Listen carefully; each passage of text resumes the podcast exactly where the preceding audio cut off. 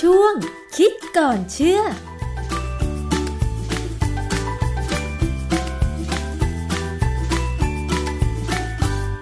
พบกับช่วงคิดก่อนเชื่อกับดรแก้วกังสดานอัมภัยนักพิษวิทยาและดิฉันชนาทิพไพรพงศ์นะคะ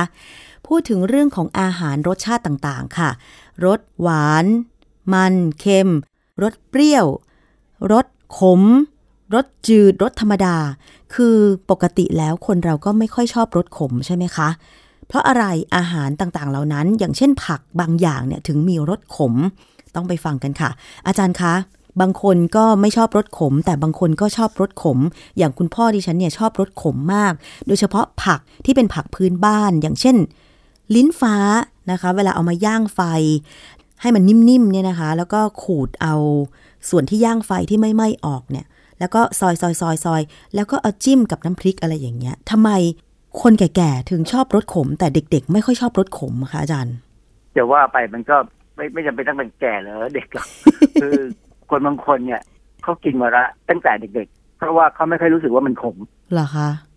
ในขณะคนบางคนแก่อย่างผมแล้ว ก็ยังกินมาละไม่ค่อยได้ เพราะมีความรู้สึกว่ามันขมขม เอาเหรอคะอ๋อหมายความ ๆ ว่า แต่ คือถ้าเรากินรสขมมาตั้งแต่เด็ก ๆ เราอาจจะชินว่ามันไม่ขมอย่างนี้เหรอคะอาจารย์ ไม่ใช่ชินมันเป็นการรับสัมผัส คือคนเราเนี่ย มันมีต่อมรับรสที่เขาเรียกว่าเทสบัตเราเรียนมาตั้งแต่มัธยมปฐมมานะ ค่ะ ว่ามีต่อมรับรสอยู่บนลิ้น คือต่อมรับรสเนี่ย มันจะเป็นลักษณะของต่อม ซึ่งมันจะมีส่วนที่เป็นโปรตีน ซึ่งสามารถรับรสต่างๆ เนี่ยพอรับได้แล้วเนี่ย มันจะส่งสัญญาณไปที่สมอง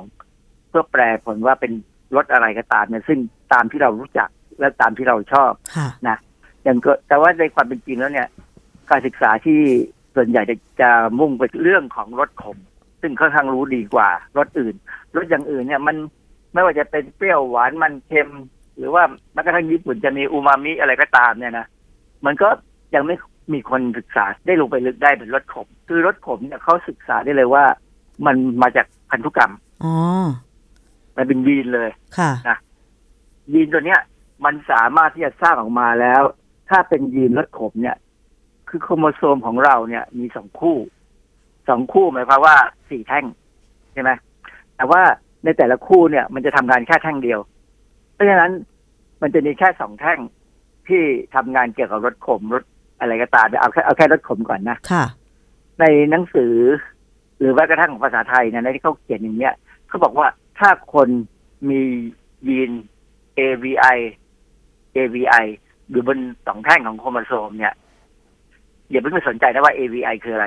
AVI เนี่ยมันเป็นตัวแค่บอกว่า คนคนนี้จะไม่ค่อยรับรสขม ไม่ไหว กินของขมๆได้ อย่างคุณตาของชนาทิพย์เนี่ย ค่ะ ท่านกินของขมได้จะแสดงว่าท่านคงจะมียีน AVI สองอยู่บนโครโมโซมทั้งสองแท่งทั้งทั้งสองแท่งเลย คือเป็นลักษณะอาการด้อยของการรับรสขม อืม ก็คือว่า เป็นด้ยแท้เลย ต่อให้กินรสขมขนาดไหนก็ยังไม่รู้สึกขม เพราะว่ามียีน AVI สองแท่งใช่ไหมคะ คือคือจะรู้สึกขมน้อย ขมน้อย ะรู้สึกขม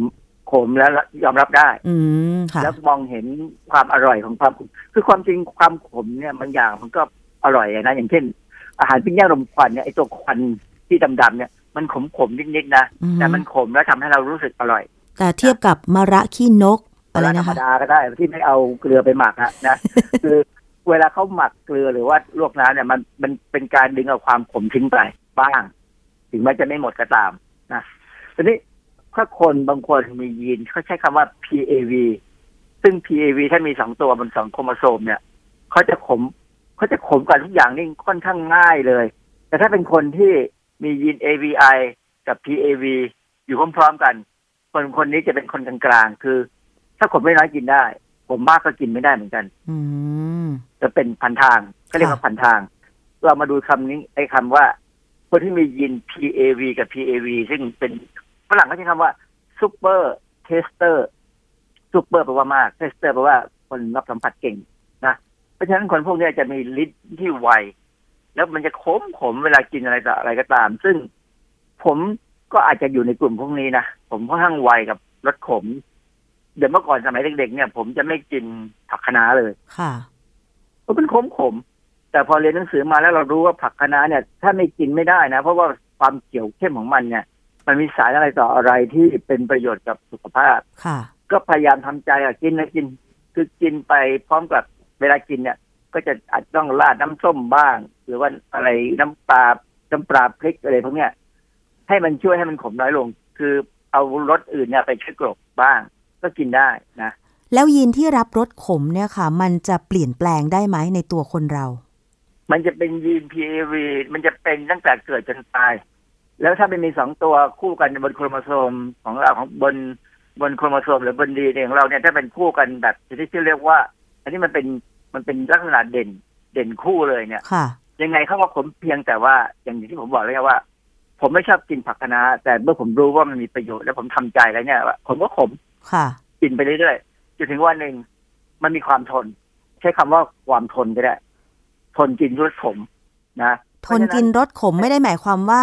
ยีนรับรสขมของอาจารย์เปลี่ยนแปลงไปใช่ไหมคะ ไม่เปลี่ยน อืม แล้วเปลี่ยนเฉพาะความรู้สึกที่เราต้องยอม เพราะเรารู้ว่ามันมีประโยชน์ต่อเรานะ ก็แสดงว่า ยีนที่อยู่ในตัวเรา ถ้าเป็น AVI คู่ AVI อันเนี้ยก็คือสามารถที่จะกิน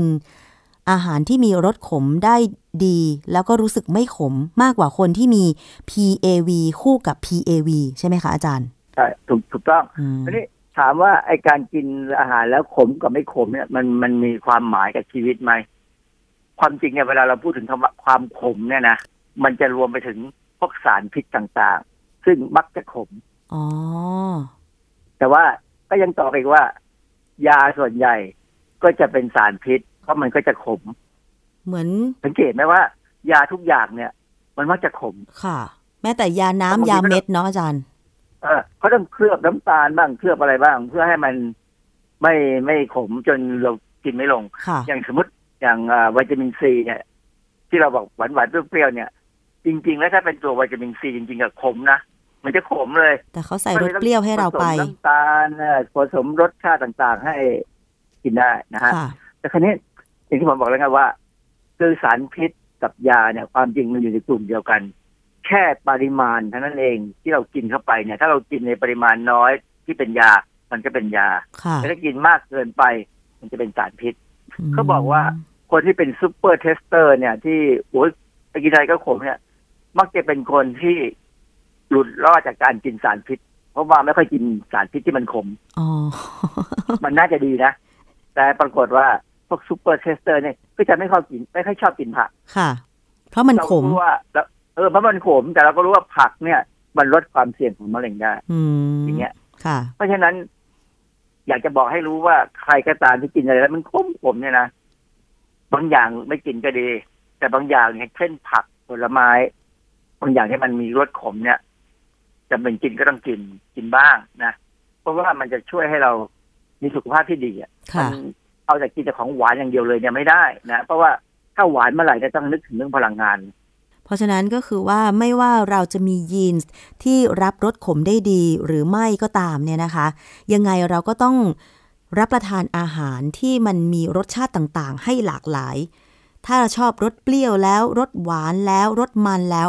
รสขมก็ต้องพยายามที่จะกินให้ได้ใช่ไหมคะอาจารย์ โดยเฉพาะผักคะน้านี่สำหรับดิฉันนะ ดิฉันว่าไม่ขมอาจารย์ มันก็จะมีผักกาด เอาไว้จอผักกาดหรือว่าเอาไว้กินกับน้ำพริก อันเนี้ยจะขมกว่า แต่สำหรับอย่างมะระเนี่ย ถ้าทำดีๆ มันก็ไม่ค่อยขมนะอาจารย์ ไม่ว่าจะเอาเป็นลวกน้ำหรือมะระที่มันขมน้อยอ่ะมันมีเหมือนกันนะอาจารย์ ความความจริงแค่ทำดีๆนะครับว่าเราเอาสารขมมันออกไปแล้ว ค่ะ แต่สารขมส่วนใหญ่จะมีประโยชน์เพราะมันคือยา งั้นก็กินมะระขี้นกไปเลยอาจารย์ ธรรมะมะละขี้นกนี่เขาก็หวังว่ามันจะช่วยไอ้แก้ปัญหาโรคเอดส์ได้นะ ค่ะ คืออะไรก็ตามเนี่ยที่มันขมเนี่ยกินก็ได้ กินแต่น้อย อ่าฮะ แต่ว่าต้องกินบ้างนั่นเองนะคือแม้กระทั่งอย่างกล้วยฝาดเนี่ยกล้วยดิบๆเนี่ย เรามีความรู้สึกว่าอืมทำไมคนที่กินแหนมเนืองเนี่ยเขาต้องเอากล้วยฝาดมาด้วย ค่ะ ใส่เข้าไปด้วยใช่ไหม ใช่ อ่ะจริงจริง ๆ แล้วเนี่ยมันความฝาดเนี่ยมันก็เป็นยา ค่ะ ฝาดขมอะไรพวกเนี้ยมันกลุ่มเดียวกันเนี่ยมันก็เป็นยาอยู่เหมือนกัน เพราะเพราะว่าอาหารจากแหนมเนืองเนี่ยบางทีมันก็มีอะไรบางอย่างที่ดูๆแล้วก็น่าจะมีสารพิษได้นะ แต่ว่าอาหารยวนเนี่ยเขาจะมีผักเยอะ แต่ผักเขาเนี่ย จริงๆผมไม่ชอบอะนะ มันฝาดๆเถื่อนๆเยอะมากเลย แต่ถ้ากินกับ หนังเหนียวของเขาเนี่ยก็เอาไปด้วยกันได้ก็ไปก็ไป มันตัดรสชาติกัน มัน ไง ได้ประโยชน์ อาจารย์ อ่ามันมันตัดรสชาติมันช่วยเสริมกันบ้างลดกันบ้างอะไรเงี้ย ใช่ ก็เป็นภูมิปัญญาของคนโบราณเขา ค่ะ อาจารย์เคยกินบอระเพ็ดไหม บริเพชจริงๆมันขมใช่ไหม ใช่ แต่บางคนเอามาเชื่อม ใช่ ซึ่งไม่ถูกต้องเลย เหรอคะ เพราะมันเอาสารดีออกไปหมดเลย ที่เหลือที่ที่เชื่อมแล้วเนี่ย คือใยอาหาร ไม่เหลืออะไรแล้ว ทางที่ดีก็ เยวมัน คือ ขมๆไม่น่าดีกว่า ควรจะเป็นบอระเพ็ดที่ยังขมอยู่ แต่ว่าอาจจะเพิ่มรสชาติอื่นเข้าไปใช่ไหมคะ ทำให้มันขมบ้างก็ยังได้ หรือถ้าจะลดความขมก็ได้พอพอได้มากก็ก็จะทำให้เราได้กิน เพราะว่าถ้ามันขมไปเลยอย่างอย่างของดิบเนี่ยบริเพชดิบเนี่ยไม่ ค่ะ ไหวมันก็แย่ใช่ไหม ใช่ ก็ลดความขมบ้างเหมือนมะระนี่แหละลดความขมมางแต่กินมะระต้องขม ค่ะ ถ้ามันไม่มีความขมเลยเนี่ย มันก็เหมือนกินผักแบบมีแต่ใยอาหาร ค่ะ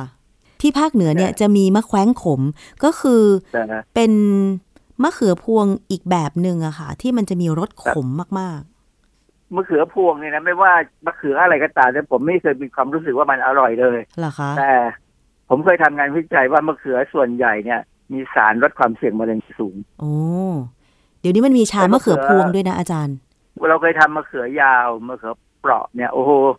มันช่วยลดสารความเป็นพิษของสารพิษที่เราเรารู้เหรอนี่คือสารพิษอะนะ ค่ะ ในสัตว์ทดลองเนี่ย ค่ะ มันลดลงไปได้เห็นเห็นเนี่ย อืม ผมก็เลยบอกว่า ยังไงก็ต้องยอมกินมะเขืออย่างเช่น อย่างมะเขือยาวมันก็กินไม่ยากหรอกชุบไข่เดี๋ยวบ่ายเนี่ยจะทำมะเขือยาวชุบไข่กิน ค่ะ อะไรเงี้ยมันก็เป็นประโยชน์นะหรือแม้กระทั่งอย่างมะเขือพวงเนี่ยที่เขาใส่ไปในแกงแกงเผ็ดต่างๆ เนี่ยกินเท่าไหร่ก็ไม่อร่อย อ่าฮะ แต่ก็ต้องกินมัน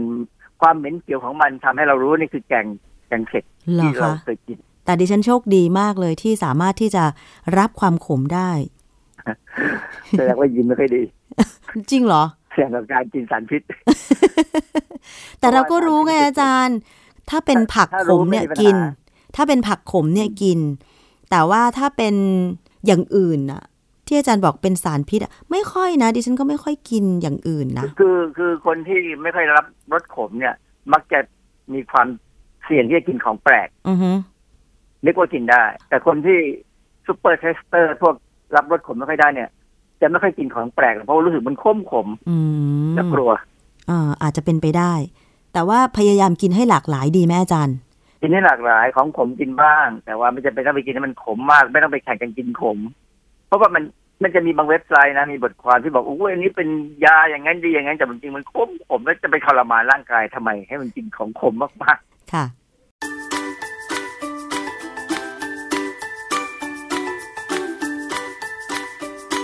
่ะ ช่วงคิดก่อนเชื่อ